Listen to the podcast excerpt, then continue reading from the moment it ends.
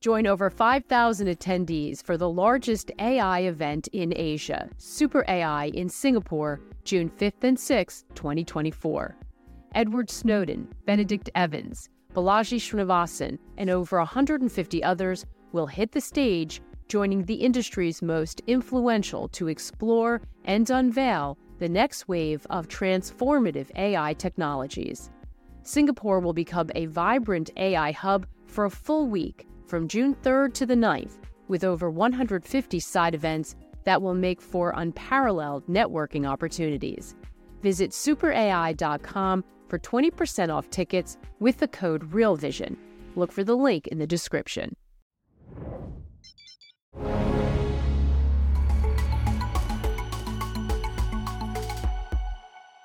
Hi, everyone. Welcome. We are going to take a look at the commercial real estate investing landscape over the course of the next 30 minutes or so. And to do so, I'm very pleased to welcome Zac Goodman, director of the commercial real estate firm TSP. Hi, Zac. How are you? I'm very good, Maggie. Nice to see you. Yeah, welcome to Real Vision. So, Zac and I were at a conference together in person in Lisbon just a couple weeks ago that Real Vision held for our Club B group of family offices. But it's your first time on the platform because I asked you to come on when we were there together. Um, so, we're thrilled about that. So, to start off, why don't you give us a little bit of background on yourself and, and what TSP does? Well, firstly, thank you very much for having me. Um, delighted to be here. TSP is uh, a real estate investor and manager. Uh, we control, invest, and manage in about 1.2 billion pounds worth of real estate in the United Kingdom. Um, about 90% of that is in and around uh, London, uh, prim- primarily in commercial real estate. Um, and we're active and growing. We're 15 years old. It's led by me and a very experienced management team. And uh, we're quite eager to carry on growing the platform. And um, it was fantastic to be in Lisbon with you and sort of speaking to some of the more global investors who, you know, looking to see how they're looking at the world and and and, and what their next move is. Yeah, and I think that London, um, especially, is a real proxy for some of um, I think the concerns and maybe the opportunities in real estate. Um, so I would love to to hear your thoughts. And let's start big picture because when we talk about commercial real estate, the commercial real estate sector right now, I think it's fair to say most of the tone is pretty bearish. In fact, there's a headline I just saw in Fortune over the past week that read economist Gary Shilling warns the commercial real estate bubble is about to burst. I mean, I think there's this pretty steady drumbeat of that uh, that kind of sentiment. What are you? What's your sense of what's happening? What do you s- see in the markets where you operate? I think for me, I think there's cause for concern within commercial real estate without a single shadow of a doubt. Um, the simple way of looking at it is the world needs a refinance right now. We've moved from you know a 10, 15 year regime of incredibly low cost of capital. Um, and real estate investors and entrepreneurs have taken advantage of that. They've bought a lot of assets across uh, uh, across the world, and um, th- those assets have been bought at incredibly cheap rates. We've now come in into a post-pandemic world where inflation's caught up with us. In order to fight that inflation, central banks across the world have had to raise rates, uh, and and and this is having an impact directly on real estate. You know, the the correlation of rates to real estate is is similar but much more direct than the correlation to of rates to corporate America. We mm. don't work off a, an EBITDA multiple or a price to earnings multiple. We are we are directly correlated to um, interest rates and, and and typically should be trading at around 100 to 200 basis points um, above those rates. So those saying that they're concerned with with where we're at in the cycle with real estate and where that stands within rates, they're not wrong. I think where I'd probably step in and correct that is I'm not sure if I'd call it a bubble. I think a bubble sort of envisages that prior to these rates climbing up, that there was irresponsible lending in the market, that people were grossly over leveraging assets, that we were leveraging at 100% LTVs, uh, that we were underwriting, you know, impossible numbers. The kind of um, antics that we did see before the great uh, the Great Recession. So I'm I'm I'm unsure that it's a bubble. I think there's there's the market has been correcting, is correcting still, and I think next into next year we'll see more corrections. But I think it's a much more nuanced picture than than than a lot of people give it credit for. Yeah, I think that's fair and I think that anyone looking at it does does feel that. One of the one of the things I think that has people concerned and we'll talk a little bit more about that sort of impact from rates is that there's a double whammy isn't there because you have the higher rates but then you also have this dynamic of vacancies and the whole shift to hybrid work which people are still trying to figure out frankly how much of it's permanent, how much of it's temporary. Um, it's a big debate here in the U.S. I sit, uh, you know, not far from New York City. Much of the many of the people I know, I- including myself, for years commuted in five days. It wasn't even a question. I mean, it was just what you did. And now that's radically changed, and there are still really tense conversations from you know companies that may want their workers back in, and then others that just realize and recognize it's never going to go back to five days is is that hybrid work issue as much of a problem in Europe and in the UK? So I'm gonna I'm I'm gonna step in there and say I don't think it's a double whammy. I think it's actually a triple whammy. So I think you're 100% right. I think flex work from home is is a prong that's hurting us. I think interest rates, as we spoke about before, is hurting us, and something that we can roll on to a bit later is is also ESG, which is mm-hmm. is is starting to cause obsolescence in the market as well moving back to flex or work from home or hybrid or I mean pre-pandemic, I'm pretty sure we all called it agile working as, as, as well. There's there's a million names for it. No, in short, I'm not that worried about it. Um, I think we I would argue that we were seeing a move to more flexible working for the last 10, 15 years. The, the rise of the likes of WeWorks and other service office providers were responding to a to a, a nascent demand in the market anyway. I think the way that that's impacted some landlords is probably, you know, uh, affecting certain landlords much more negatively who hadn't geared their buildings up for being able to, to, to, to serve this demand. And, and actually, we're seeing the more flexible landlords in the market, certainly in the UK, um, are doing very, very well at the moment in terms of occupancy because they're offering people what they want, which is a more frictionless uh, tenancy. They're offering them shorter lease terms so that the occupants feel like they have more choice and that they can be more malleable to, to how their business waxes and wanes over time. Um, but no, if we're looking at the idea that everybody will be working from home within the next few years, personally for me, it's a nonsense. Hmm. Um, I actually think that occupancy is doing okay. Um, we are at the higher end of the 10 year averages. I think there's a big changeover going on. I think a lot of businesses have taken the last couple of years to say, do we need this much space? Do we need to be in this location? How are we working going forward? But certainly in places like London, what we're also seeing at the same time is a lot of supply being taken out of the market. Mm. And it's hmm. being taken out of the market because of obsolescence. All the while, we've got a growing population here. There's net migration into, into London. We've got a very, very slow pipeline of new stock. So actually, a lot of the big real estate houses in London are now calling out and saying, we have a shortage in 2026 um, forward. So it's a mixed picture. I think in the high end of the market, um, it's all full up. And I think in the commodity end of the market, this kind of low quality end of the market, the tier three, the tier four, however, again, however you want to classify that, uh, you can't give away that stuff. And so what we're seeing is, is a market that is bifurcating. And we've seen this before. We've seen this in retail. We've seen this in, in, in hotel markets. And I think it's going to be down to the savvy investor moving forward being able to differentiate between what is good and what is not, and not conflating the whole mess and saying it's all bad, it's all negative. That's an overreaction. And that is personally what I think we have in the market right now. So I'm less yeah. pessimistic than most, I would say. That's so interesting. So when you and I love bringing up the third issue, talk to me a little bit about what what you mean by ESG. How is that impacting it? Because that doesn't come up a lot and I think it maybe speaks to the nuance that you're just referring to. What do you mean ESG? How is that a potential problem and I'm I'm assuming if there's a flip side an opportunity as well. There's a huge opportunity, as there is with Flex, by the way, because these are these are levers that landlords actually have the ability to pull and add value with um, unlike interest rates where there's there's really very little they can do about that. So ESG, as far as I'm concerned, is is going to be more of a regulatory issue than anything else, but it does affect consumer buying trends and everything else. So certainly in the case of the United Kingdom, we've signed up to be carbon net zero by 2050. The way in which the United Kingdom will look to to get us there is within different sectors setting milestones for how we're performing on a sustainable basis. So in real estate in the UK, we have a system called the EPC, Energy Performance Certificates, and that's rated A, B, C, D, E, and F and G. And what they've basically been doing is putting cliff edges every couple of years into the future, saying, okay, from 2025, you must be EPC C or better in order to legally be able to lease your property. By 2030, you must be EPC B or better, and so on and so forth.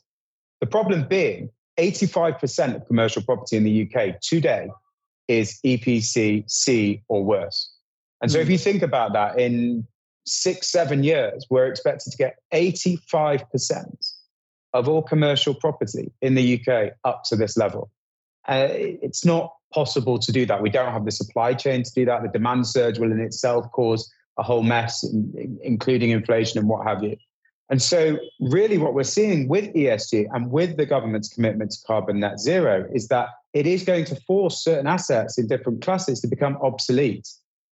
And that's a big, big problem. And I think, interestingly, I'm no expert on the, uh, the US market, but looking at some of the places where there's the most distress in the office market, we're looking at 1970s, 1980s um, purpose built office blocks that are structurally very, very difficult to uh, adapt to anything else. And those mm-hmm. are typically the buildings that are the worst um, energy performing um, buildings as well. So the, the, these things are linked. This isn't just down to the behavioral uh, practices of businesses not necessarily wanting to use certain offices anymore. So that's just the beginning, I think, of where ESG, where the sort of the tire hits the tarmac with uh, with ESG. It's also driving a huge amount of cost inflation into new developments. It's causing speed bumps in the planning process where you've got government authorities demanding much more costly approaches to design and build. We've very famously at the moment in London got a situation where there's a very, very large and prominent building on Oxford Street, one of the, most uh, well known streets in, in, in, in, in Europe.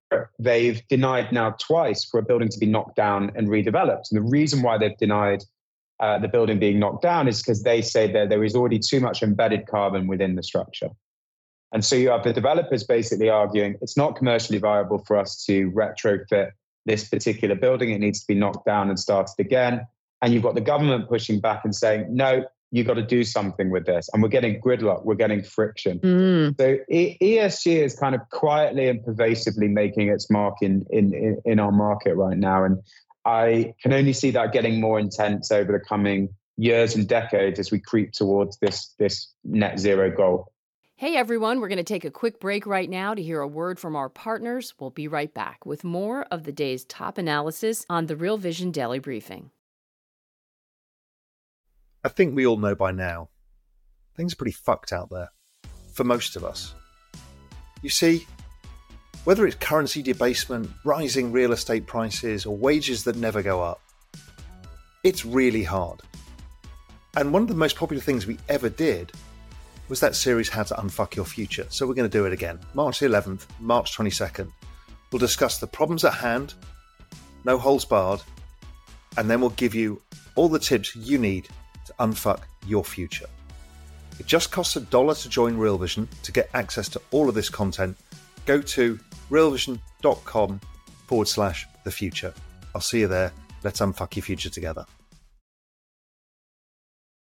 So, is it fair to say that there's there it sounds like there's a problem overall with all of the well certainly at least with the vacancy and the um and the ESG part of it that the buildings that are older face challenges. If you are an owner uh, or an operator of one of those buildings, it's difficult. It sounds like it's difficult to revamp them or renovate them or to in order for them to thrive in the environment or meet the demand that's out there.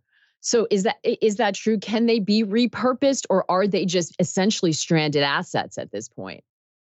I think I think many of them can be repurposed. I mean, everything's a question of money and skill at the end of the day. And interestingly, you know, if we think about what real estate has been for many investors over the past millennia, never mind 20 or 30 years, it's been the business of let and forget.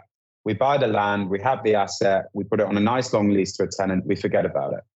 We, don't, we, we didn't have landlords coming back in three, four years later and you know, fitting new windows and doing new office layouts and picking paint swatches and what have you. So this is a new skill set that landlords are suddenly en masse having to adopt at a time where money is in short supply and what, what, what there is of it is coming at a premium.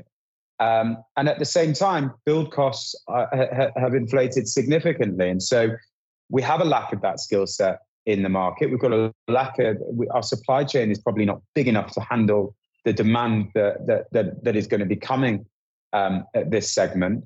And then there's some other contextual matters, uh, demographics, geography. How old is the building? You know, in the UK, for example, interestingly, we find it quite easy to to retrofit Victorian buildings. They were built to be very high occupancy. They were built to uh, have you know uh, machinery from the industrial revolution working in them. They're naturally ventilated. They were built without the idea of air conditioning or electronics in mind, and so they're quite easy to pick apart. But then you get to the sort of mid 50s, early 60s when people started playing with you know concrete prefab, and you can just imagine it when you're looking at a concrete slab to slab building, and you're you're thinking, how on earth am I going to run new pipes through there and drill holes here and pop a staircase there? they're just much harder to deal with. Mm. And so it's a mixed picture. I think the market's starting to get this, it's starting to adapt to it. There's lots more operators, whether they be development managers and asset managers, coming to, to solve this problem. I think a lot of landlords are kind of sat there in a very difficult position where if they've got a building that's facing obsolescence, they're sort of, do I just try and sell this building and get out of it into the market right now? Do I partner with someone to try and develop and refurb this? Can I do either? Am I willing to accept the value of, of what this building has become? Um, so the sorting hat is very much uh, uh, working working away at the moment. And in property, it is an illiquid asset class, and so yeah. that filtration system is is is pretty sludgy. Yeah, I, I I love that let and forget model being being sort of something of the past.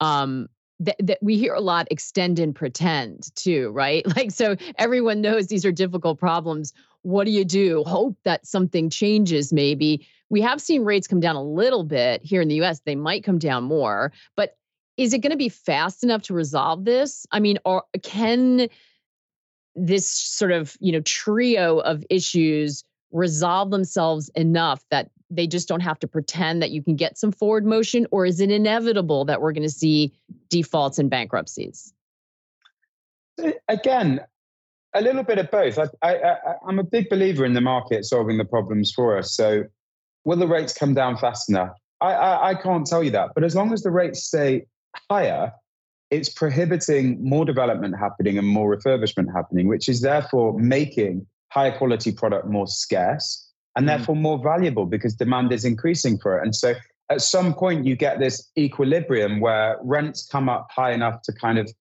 uh, make cash flows look sensible at our current financing rates. And we've seen we've seen softening in commercial prices in in in, in London. I would say since very early 2022. So I, I would say even on high quality um, product, we've seen prices soften 25, 30 percent, and in some cases, we've, we've, we've seen softening that goes way beyond that.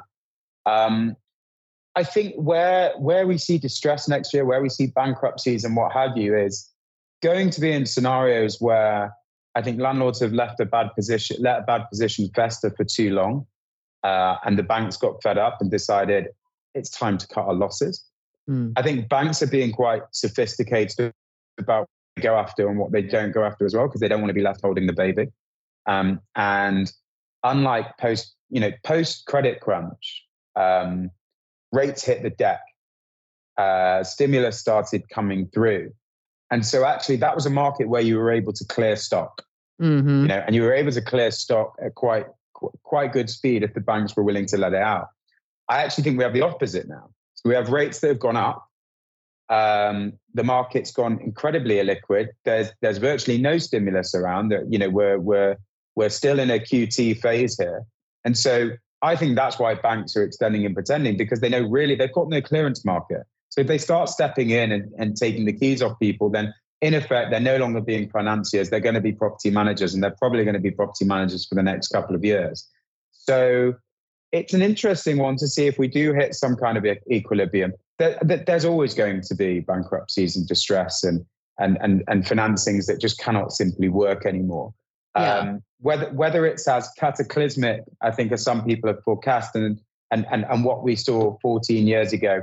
Again, I'm probably a little bit more on the optimistic side. I I I, I think the market's going to do a lot of the sorting for us. I think it has been doing for a while now. Yeah, and I think that I think the um, the lessons from the great financial crisis for banks was that they don't want to be property owners. They didn't want to be property owners when it was a residential building that they could understand a lot more.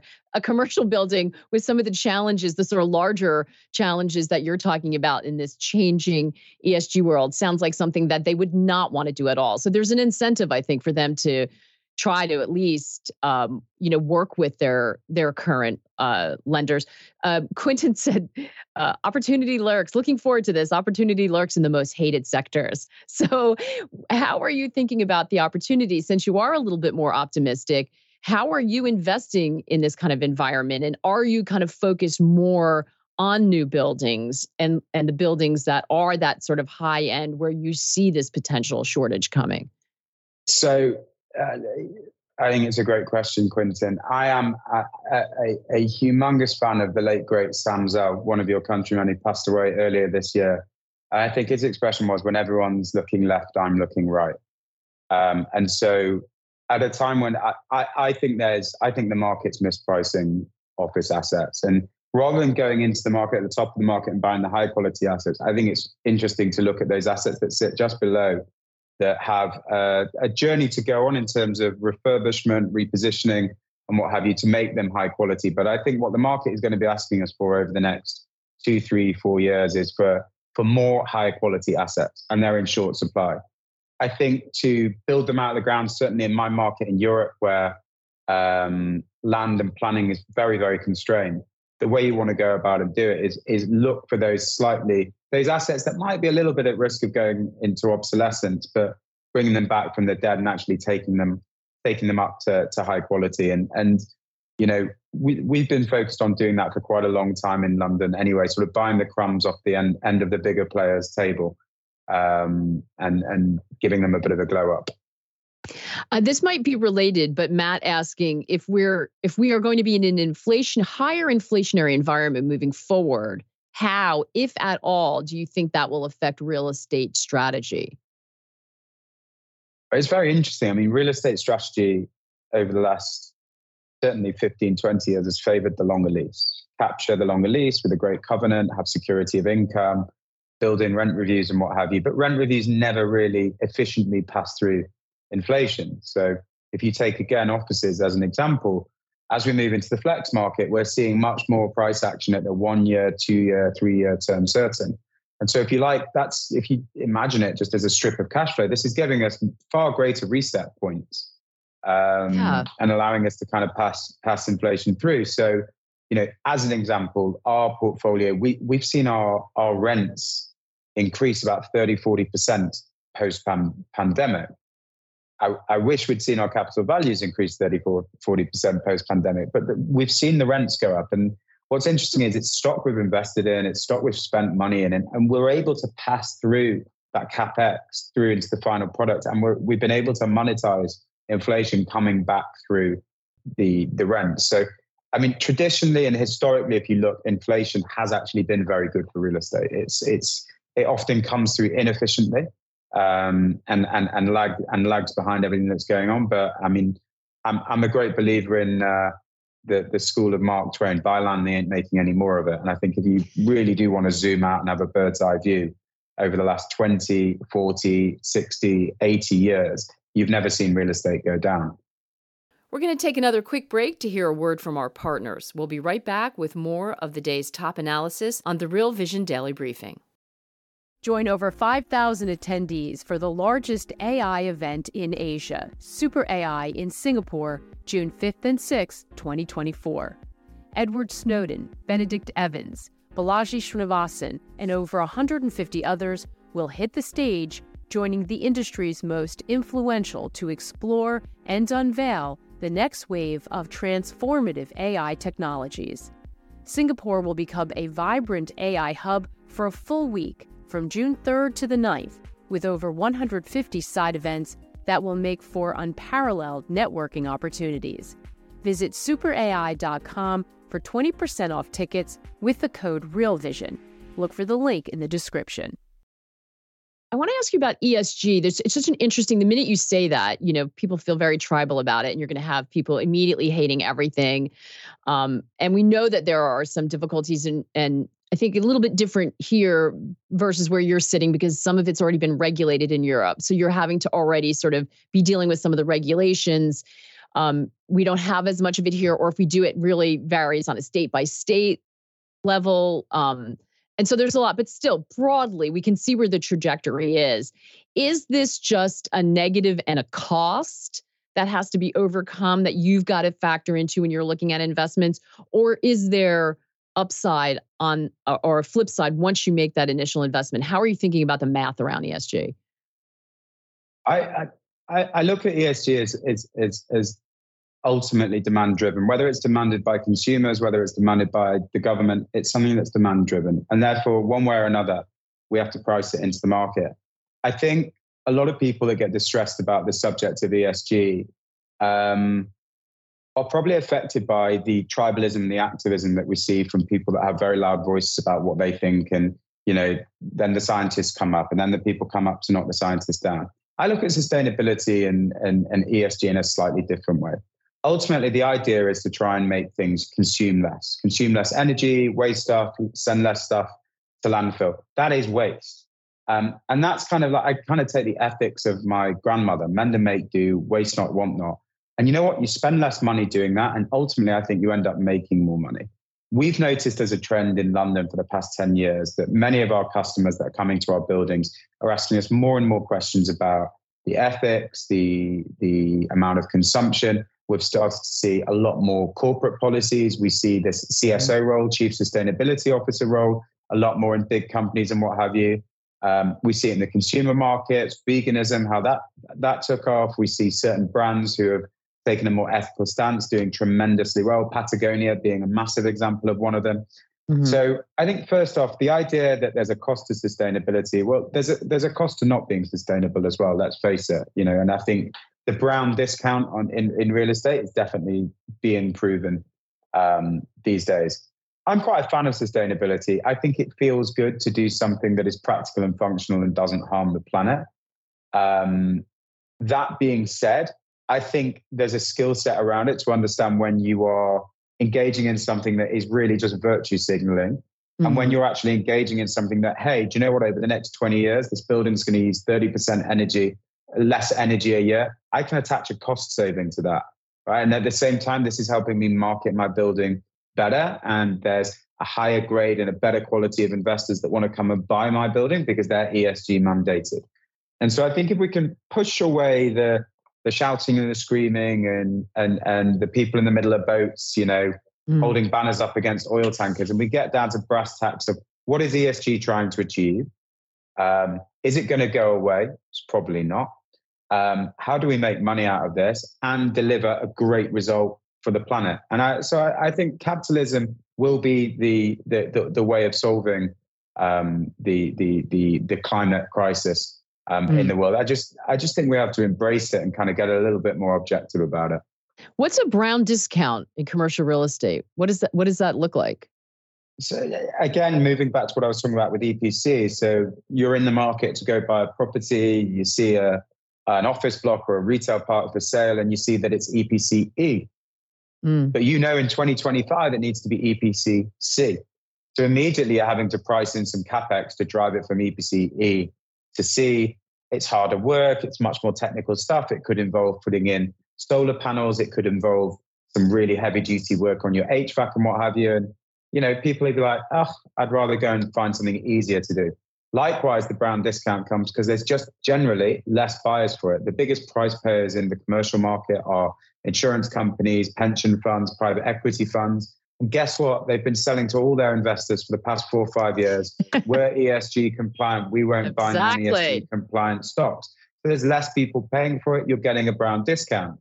On the converse side, like we're seeing in London, for example, if your building's BREEAM excellent, which is a certification system for how you develop the building, you're seeing about a 14% premium in value for the building. And I think to get to BREEAM excellent, some people are managing to do this by only inflating their build cost by one or 2%. So again, the market's giving you an arbitrage, a, a lever to add value there. Um, and we should embrace these opportunities before you know it closes up and becomes efficient. Amazing. So for investors who are looking in this space, let's sort of leave people with some some practical advice. Um, and it, it, it certainly from the conversation we just had is much more nuanced than oh it's the ticking time bomb that's going to blow up macro or it's fine. Everything will work out fine. Obviously there there's going to be there are going to be winners and losers. If you're somebody who's from an investment point of view wants exposure to real estate in your portfolio what to look for like what do they, what do they need to look for do they need to educate themselves on the age and certifications of the buildings that are owned by any given what, what do they need to do yeah, I, th- I think I think firstly, for those getting back into commercial real estate, they need to have a thesis. Like, why are they going into this space? So, a lot of people are sat on the sidelines at the moment, putting their cash into bonds and what have you. I think there's going to be a, come a time when people wake up and realize that they might be just about chasing or keeping up with inflation, but they're not making money there. Um, I think the reason why people got, get into real estate and why they like it is one, it is tangible, it's aesthetic, it's emotional, it's physical. There's longevity associated with it certainly in the UK, many of the buildings we buy were there a long time before us, and they'll be a long time after us. Um, in terms of what you're looking for, yeah, you're you are looking for some red flags. So I think having a having someone that knows sustainability, at least a phone call away when you're looking at an asset, is key. Is this going to be a problem for me? You know, in the in the short term, medium term, long term, and what kind of problem is that, and is it resolvable? I think secondly, looking for assets that people are going to want in, in, in the future. And, and I think one of the things that we've seen a huge amount, a huge tranche of investors get burnt on is these kind of gateway fund strategies where people kind of looked to to buy commodity offices in in gateway cities and completely missed the kind of emergent sort of markets that were coming up because they were kind of going for this re, you know safety you want to be buying into areas that, that, again, like we used to invest in real estate, they've got something to say about themselves. They've got some agglomerative features. Someone's building a railway into it or a new airport into it, or it's got four universities within an hour of it. I mean, for me in London, I love to buy along the Crossrail. It's a new piece of transport infrastructure that was completed this year, which connects 26 million people to London within 30 minutes. It's not rocket science. 26 million people can get to this asset's front door within 30 minutes. I think that's going to get more and more valuable um, over time. Mm. So, yeah, I think all of these things that I'm talking about, by the way, to the real estate investors that are watching this are going to be saying he's literally stating the obvious. Mm. And of course, the major one will be location, location, location. But these things are true. I think what you need to have is a more constructive view of what is going to be good in the market and what is not going to be good. I think if you sit there and look at it and just say the whole thing's bad, the whole thing's gone, no one's ever going to use any of these real assets. Well, our population is growing. Um, certainly in little countries like England, every square inch of land has has tremendous value and is finite and is scarce. And there, there are going to be lots of clever ways of making money out of this. Zac, fantastic stuff. There was so much that I just learned um, in there, and I think you're right. Uh, it, it's a topic that's often painted with a really broad brush, and we need to be a little bit more uh, specific and smart about it if we're thinking of putting some money to work there. So, thank you so much. I'm so glad you're able to come on. A pleasure, an absolute pleasure. Thank you. I hope you'll come back again. I will. Fantastic. Thank you so much. And thanks to all of you for watching. Any questions afterwards that you have, drop them in the chat and we'll see if we can get them answered. Thanks, everybody. Have a great day. Take care and good luck out there.